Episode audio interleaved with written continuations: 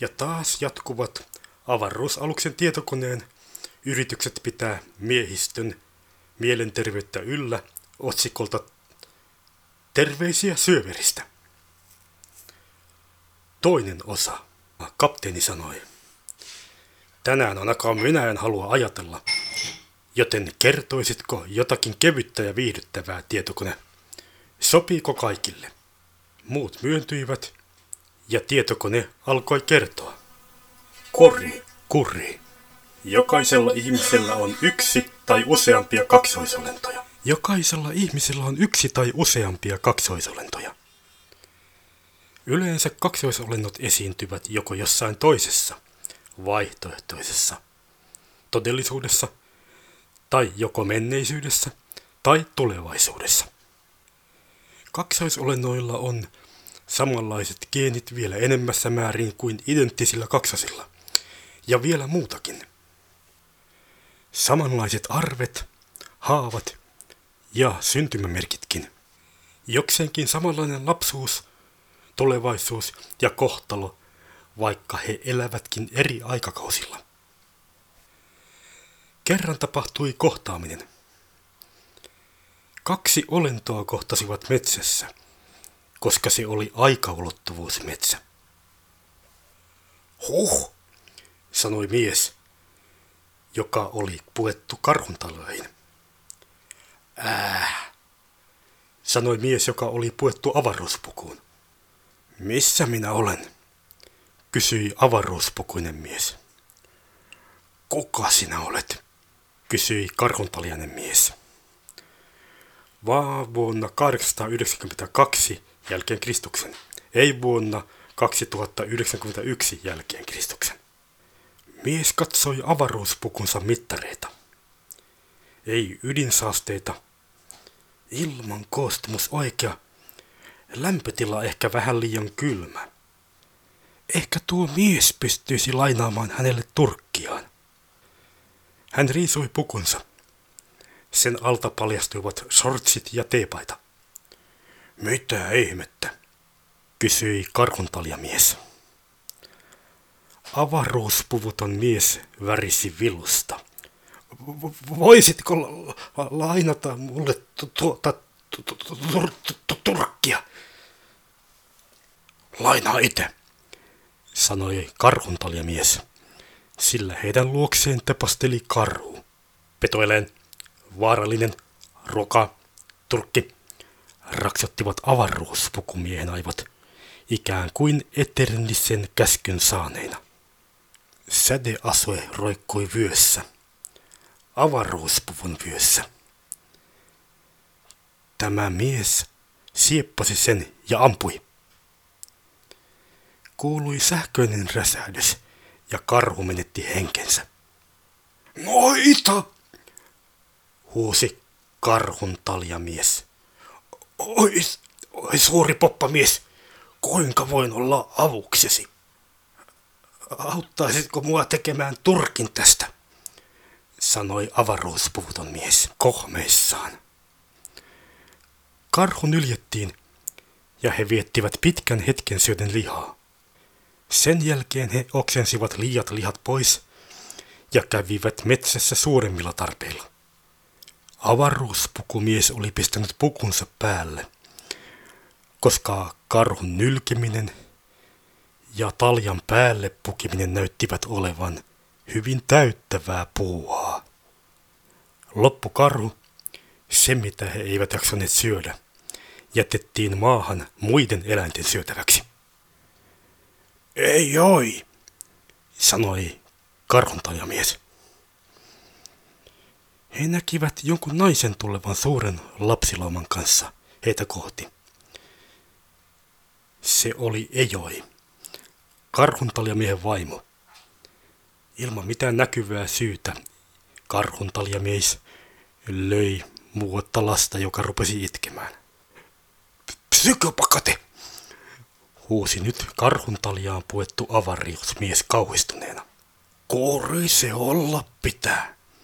Hän ei välttämättä ole tehnyt mitään pahaa, mutta en anna hänen luulla, että hän voisi tehdä pahaa jäämättä kiinni.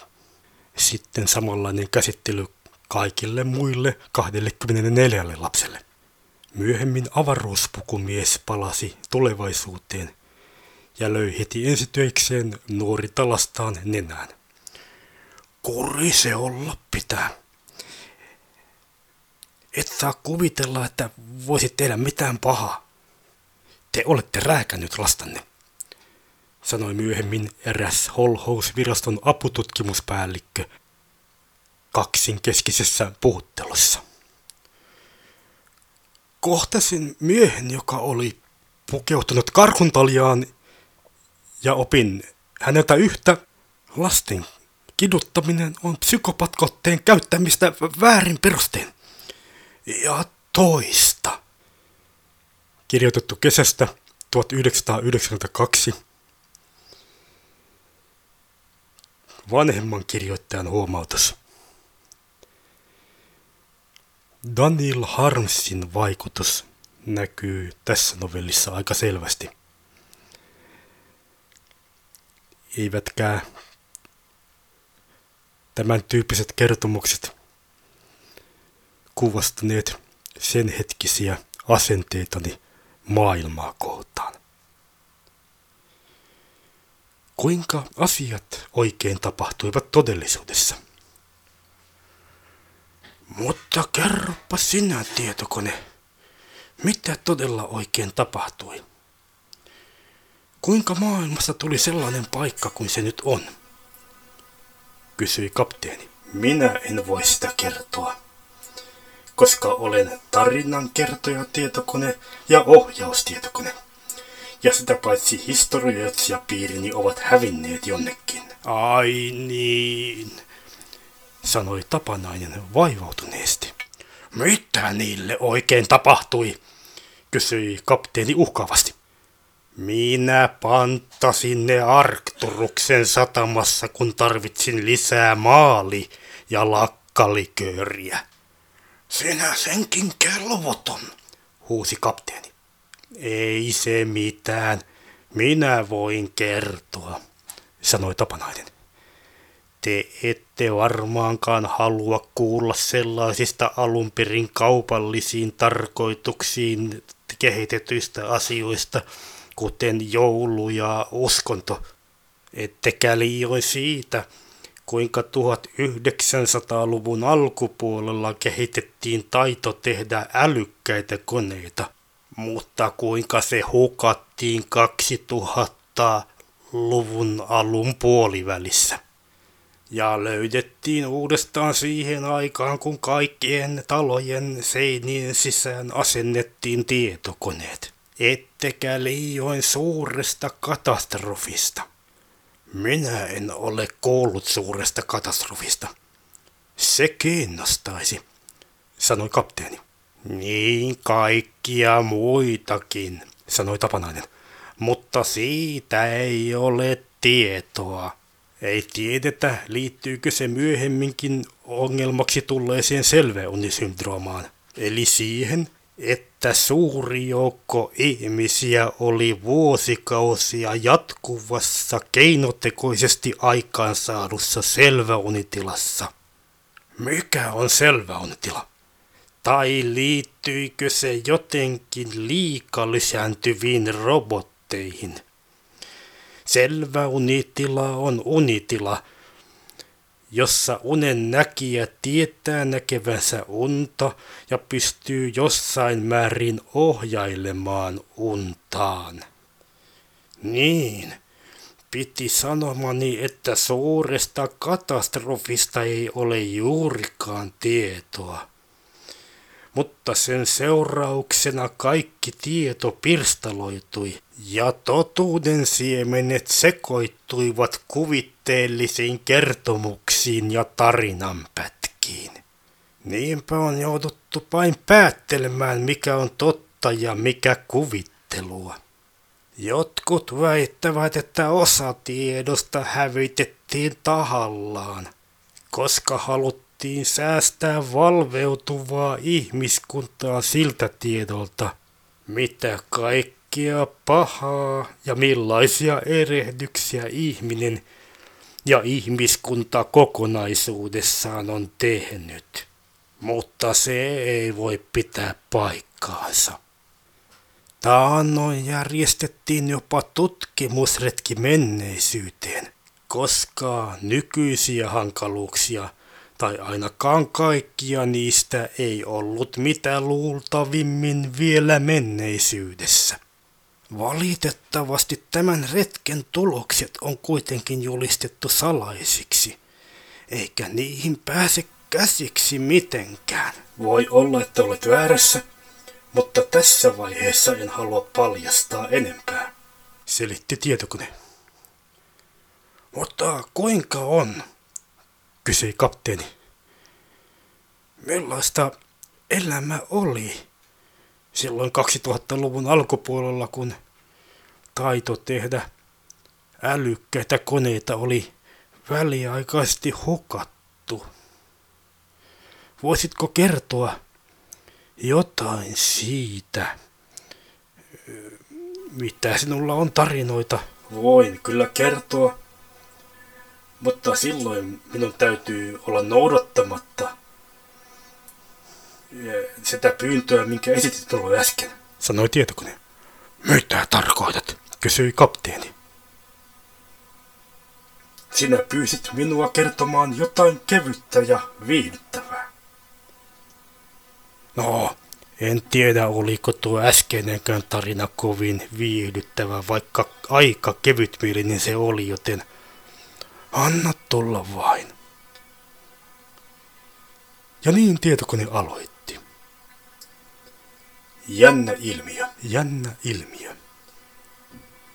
Aki joutui sairaalaan lokakuussa. Aki joutui sairaalaan lokakuussa. Siinä vaiheessa Ernolle ei selvinnyt mistä syystä. Hänelle selitettiin se useampaan kertaan, mutta se jäi hänelle aina epäselväksi. Hänestä tuntui aina, että selitys ikään kuin liukui ohi. Tuntui jossakin määrin liian pahalta – tai ikään kuin, että kaikki tapahtui niin kuin somussa. Se oli ennen tämän kertomuksen varsinaista alkamiskohtaa.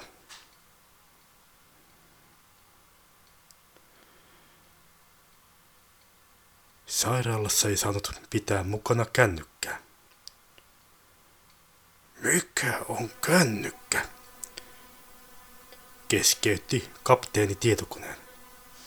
Kännykkä on laite, jota noihin aikoihin käytettiin hyvin paljon yhteydenpitoon. Noihin aikoihin oli myöskin puhelimia tai laitteita, joilla yhteydenpito tehtiin jonkinlaista langallista tai osittain langallista verkkoa myöten. Oikeastaan voidaan sanoa, että kännykkä oli jonkinlainen henkilökohtainen yhteydenpitoväline. Mutta sehän on barbaarista, sanoi kapteeni, että henkilökohtaista välinettä ei saanut ottaa mukaan sairaalaan. Se johtui siitä, että noihin aikoihin yhteydenpitovälineet, jotka olivat henkilökohtaisia, saattoivat häiritä joitain sairaalan laitteiden toimintoja. Aha, sanoi kapteeni. Voisitko siinä tapauksessa jatkaa? Ja tietokone jatkoi. Yhteydenpito meinasi olla hankalaa. Se johtui siitä, että Aki oli tottunut käyttämään nimenomaan kännykkää yhteyden pitämisen. Eikä tämän langallisen laitteen eli lankapuhelimen käyttö jostain syystä meinannut luonnistua yhtä hyvin. Tuntuu, että hän ei pysty pitämään yhteyttä sinä määrin kuin olisi tarpeellista ja hyväksi, ajatteli Erno.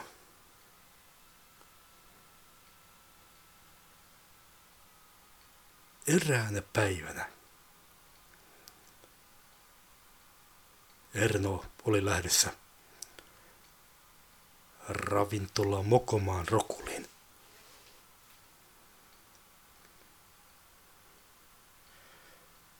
Minä ajattelin lähteä käymään rokulissa, kun siellä on tämmönen juominkien iltapäivä, selitti Erno. Lähde vaan.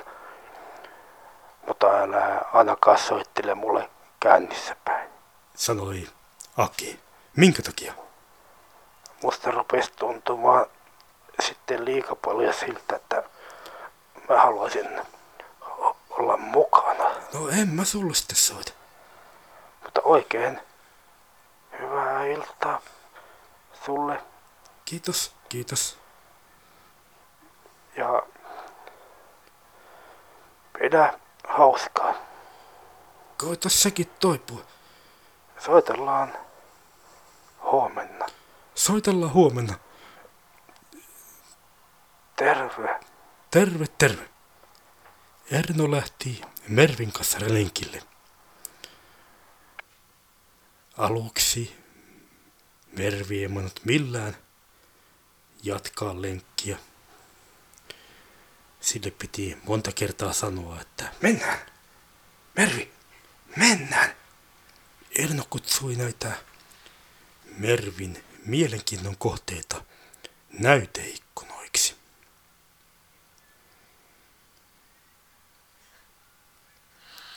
Lopulta näyteikkunat oli kuitenkin käyty läpi ja reitti saattoi jatkua normaalisti. Metsätielle tultaessa Erno päästi Mervin irti.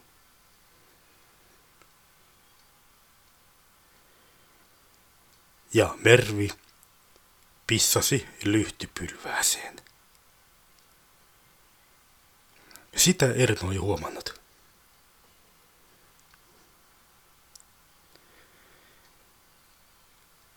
Jonkin ajan kuluttua joku mies tuli syyttämään Ernoa siitä, että Merviä pidetään irrallaan.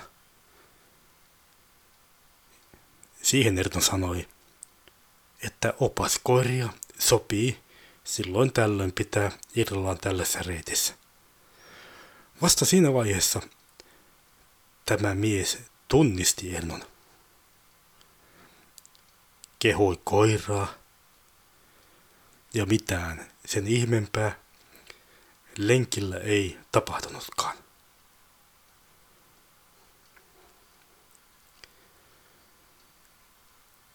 Kun Erno pääsi kotiin, puhelin soi. Aki on nyt joutunut teho-osastolle. Se oli Akin isä. Sille tuli yhtäkkiä huono olo ja Loppua selityksestä Erno ei muistanutkaan.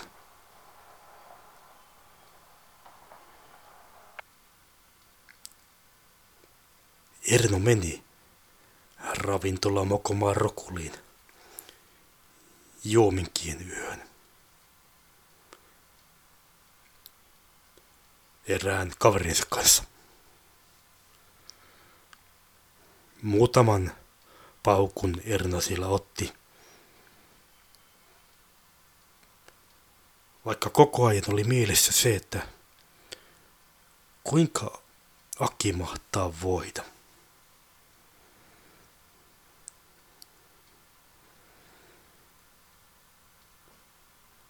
Joskus 12 yhden maissa Erno meni kotiin, eli yöstä ei tullut kovin pitkään. on yritettävä nukkua, ajatteli Erno. Ja nukahti.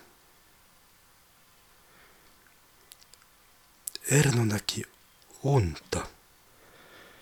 Unessa Akin isä kysyi Ernolta ja Akilta lainaksi limsaa.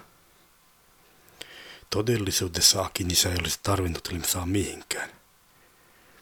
Hän ei tarvinnut sitä lantringiksi ja käytti muutenkin terveellisempiä juomia.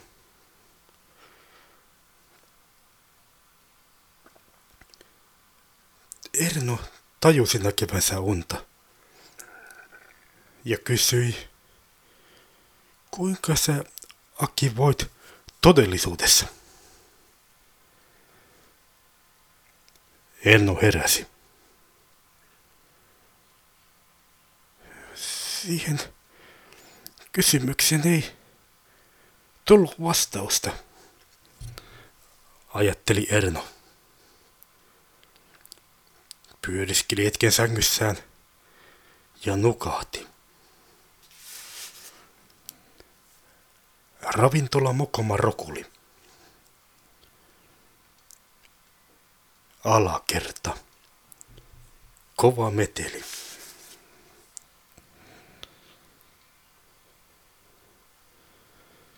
Musiikki soi täysillä.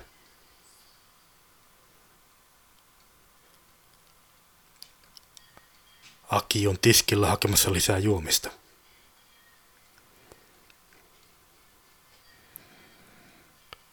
Kiitos, että tarjosit mulle. No, tämän kerran mä ajattelin tarjota, sanoi Aki. Kuinka sä oikein voit todellisuudessa? kysyi Erno. Saamatta vastausta. Erno heräsi.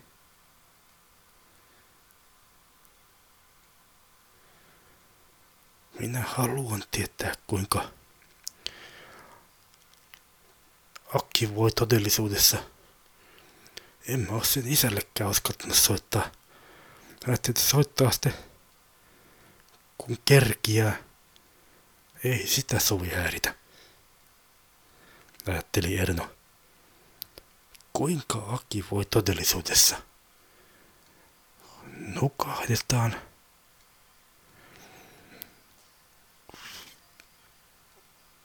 Uni alkaa kotoa verkkojaan. Ajatukset harhailevat. Kohta minä sen saan tietää.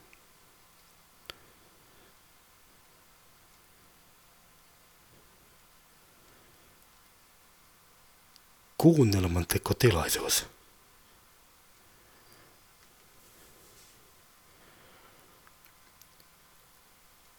Aki hoitelee tehosteita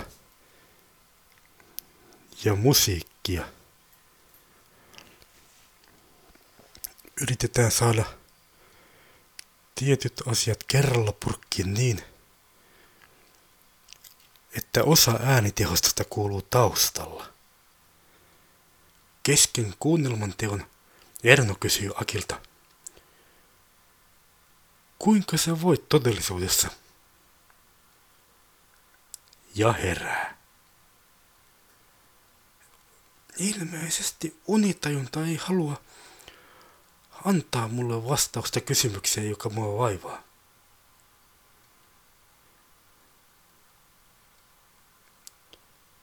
Loppupäivä menee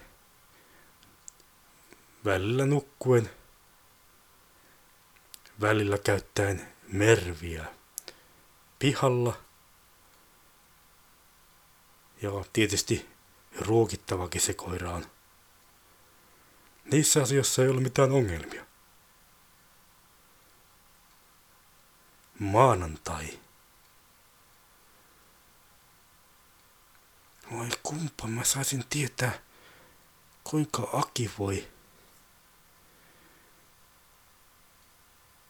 oli se työkkäri haastattelukin. Ja mä en tiedä, meneekö se ihan plörinäksi, jos mä en saa tietää. Mutta en mä... Odotetaan vielä hetki. Puhelinsoitto tulee puoli kahden maissa. Aki on päässyt nyt pois teho-osastolta. Se on Akin isä. Mikä on tilanne, kysyy Erno. Musta tuntuu, että se selviää. Sanoo Akin isä. Mulle kävi aika jännä juttu tässä, kun mä näin unta. Minkälainen se oli? Siinä kävi niin, että mä näin unta, jossa mä kyselin jatkuvasti Akin vointia, mutta mä en saanut koskaan vastausta siihen, kertoo Erno. Eihän se mitenkään merkillistä ole. Te olette niin hyviä ystäviä, että varmaankaan sun alitajunta ei halunnut antaa siihen minkäänlaista vastausta ennen kuin sulla on täysin varmuus siitä, kuinka asiat oikein päättyvät. Voiko sille soittaa? Kyllä. Tuohonko numeroon, joka sinne sairaalaan on? Oikeastaan sä voit soittaa sille nykyään kännykkään. Se saa nykyään pitää kännykkää sairaalassa. No, hyvä juttu. Mä kokeilen sitten siihen. Hyvä juttu, mutta palataan taas asiaan ja oikein paljon jaksamisia sullekin. Kyllähän tämä sullekin on hankala. Kiitos. Ja palataan asiaan. Erno antoi puhelimen olla pitkään korvallaan. Ennen kuin laski sen alas, avasi näppäinlukon ja valitsi Akin numeron. Aki, Terve Aki. Mä kuulin, että sä pääsit teho-osastolta pois. kyllähän mä jo pääsin pois. Ja nyt asiat tuntuu kehittyvän sillä tapaa, että kyllä tästä vielä selvitään. Hyvä juttu. Mutta tehdäänkö me vielä yhdessä kuunnelmia? Kyllä, me tehdään vielä montakin kuunnelmaa. Käydäänkö mokomassa rokulista ja ravintolasta? Kyllä. Itse asiassa varmaankin en usko, että sillekään olisi mitään estettä, että voidaan käydä joskus Rokulissa ja no täälläkin jossain ja mikä se on se yksi paikka, jonka nimeä mä en muista. Se on kaljotteleva internetoperaattori. Mutta hyvä juttu. Kyllä, sitä voidaan sitten tehdä kaikkea näitä juttuja.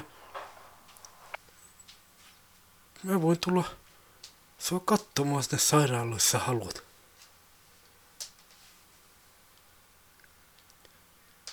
Ja oikeastaan se, mitä muuta tapahtuu, onkin seuraava juttu. Itse asiassa he tekevät kuunnelmia. Itse asiassa viisi kappaletta. Ja käyvät mokomassa rokulissa ja kaljoittelevassa tietokoneoperaattorissa. Mutta yksi juttu oli aika merkillinen. Kertoi Erno. Mikä se oli? Nimittäin mulle kävi semmonen juttu, että mä unessa yritin saada selville siitä, kuinka sä voit. Ai selvä unessa. Mä näin unta, missä me oltiin tekemässä kuunnelmaa ja niin kuin ravintolassa ja teillä kotona ja mä kysyin sitä, että kuinka sä voit. Mitä tapahtui? Mitä mä vastasin sulle? En mä sano vastausta.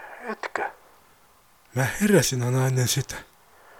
No mutta sehän todistaa sen, että kuinka hyviä ystäviä me oikeasti ollaan. Mutta jatketaanko myöhemmin? Iltaruoka tulee. Toivottavasti ei kuitenkaan kaalikeittoa. Siihen tietokone lopetti tarinansa.